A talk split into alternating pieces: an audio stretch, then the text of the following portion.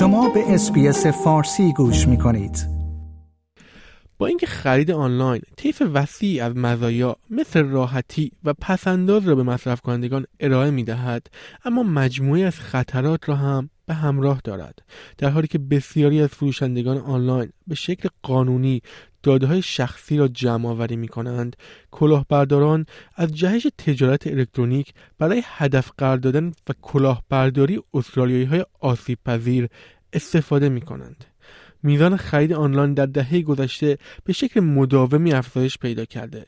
اما در چند سال گذشته و در زمان قرنطینه های دوران پاندمی کووید 19 به نوعی یک انفجار درباره خریدهای آنلاین رخ داده است دکتر لویس گریمر محقق و استاد بازاریابی در کالج اقتصاد دانشگاه تاسمانیا می‌گوید با اینکه تا قبل از پاندمی برخی از فروشندگان بزرگ فروشگاه های آنلاین خوبی داشتند اما بحران کرونا باعث شد که بسیاری از آنها پلتفرم های آنلاین خود را بهبود دهند. Before the pandemic, about only 40% of Australian consumers shopped online. Now, as we move through the pandemic and people had to shop online, that figure has increased markedly and about 50% of consumers now, you know, regularly shop online.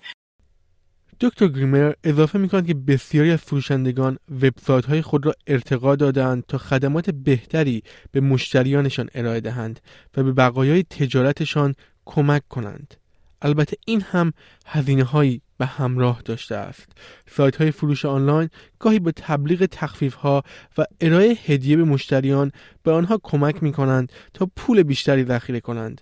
اما مشتریان باید بدانند که این فروشگاه های آنلاین در کنار ارائه این خدمات اطلاعات شخصی آنها را جمع آوری می کنند و نحوه خرید آنلاینشان را مورد بررسی قرار می دهند. Most retailers these days or big retailers but even small retailers too have some kind of loyalty program where you give over your information say your email address and you might get something back in return. Sometimes it's a discount, uh, sometimes it might be a voucher for you to spend at a later date. Now obviously they're going to be tracking what you do on the website and you obviously have to hand over some of your personal information. پایگاه های داده ای که شامل اطلاعات فروشنده و داده های مربوط به نحوه خرید آنها می شود می تواند توسط تجارت های مختلف برای اهداف قانونی استفاده شود اگر هم با مشتری توافق شود که این داده ها می توانند به گروه دیگری فروخته شوند این اتفاق به راحتی صورت می گیرد البته این اطلاعات توجه مجرمان آنلاین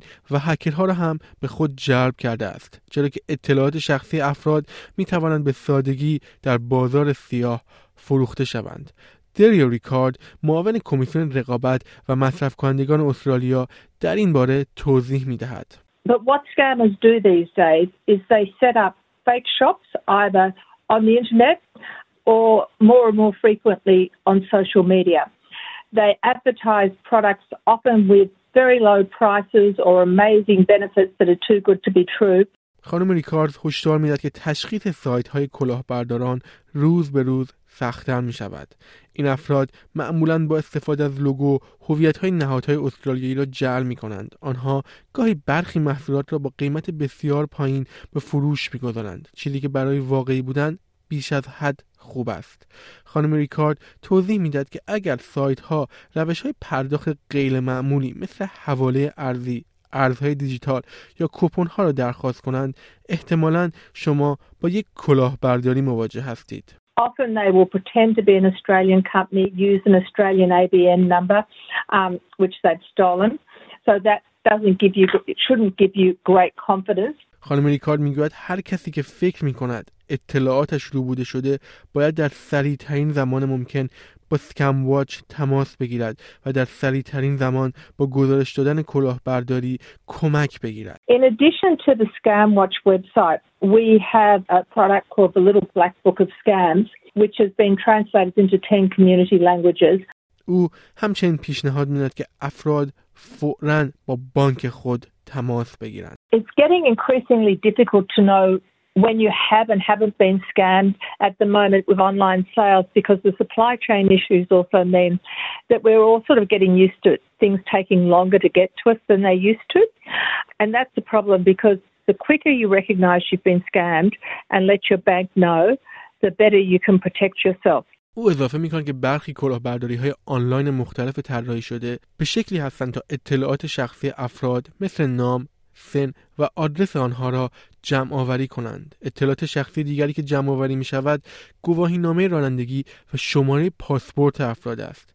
در این نوع کلاهبرداری ها هویت افراد دزدیده می شوند.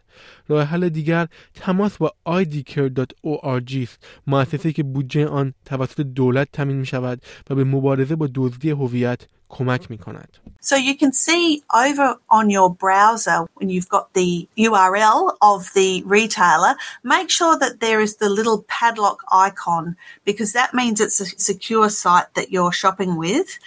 You can also do some searching on the web to see that it's a well known store and that other people have shopped there and had a good experience. You can look at things like reviews and ratings.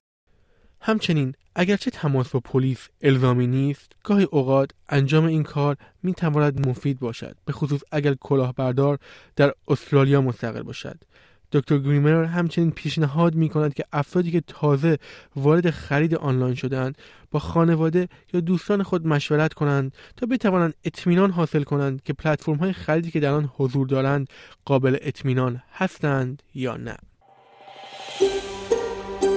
آیا می خواهید به مطالب بیشتری مانند این گزارش گوش کنید؟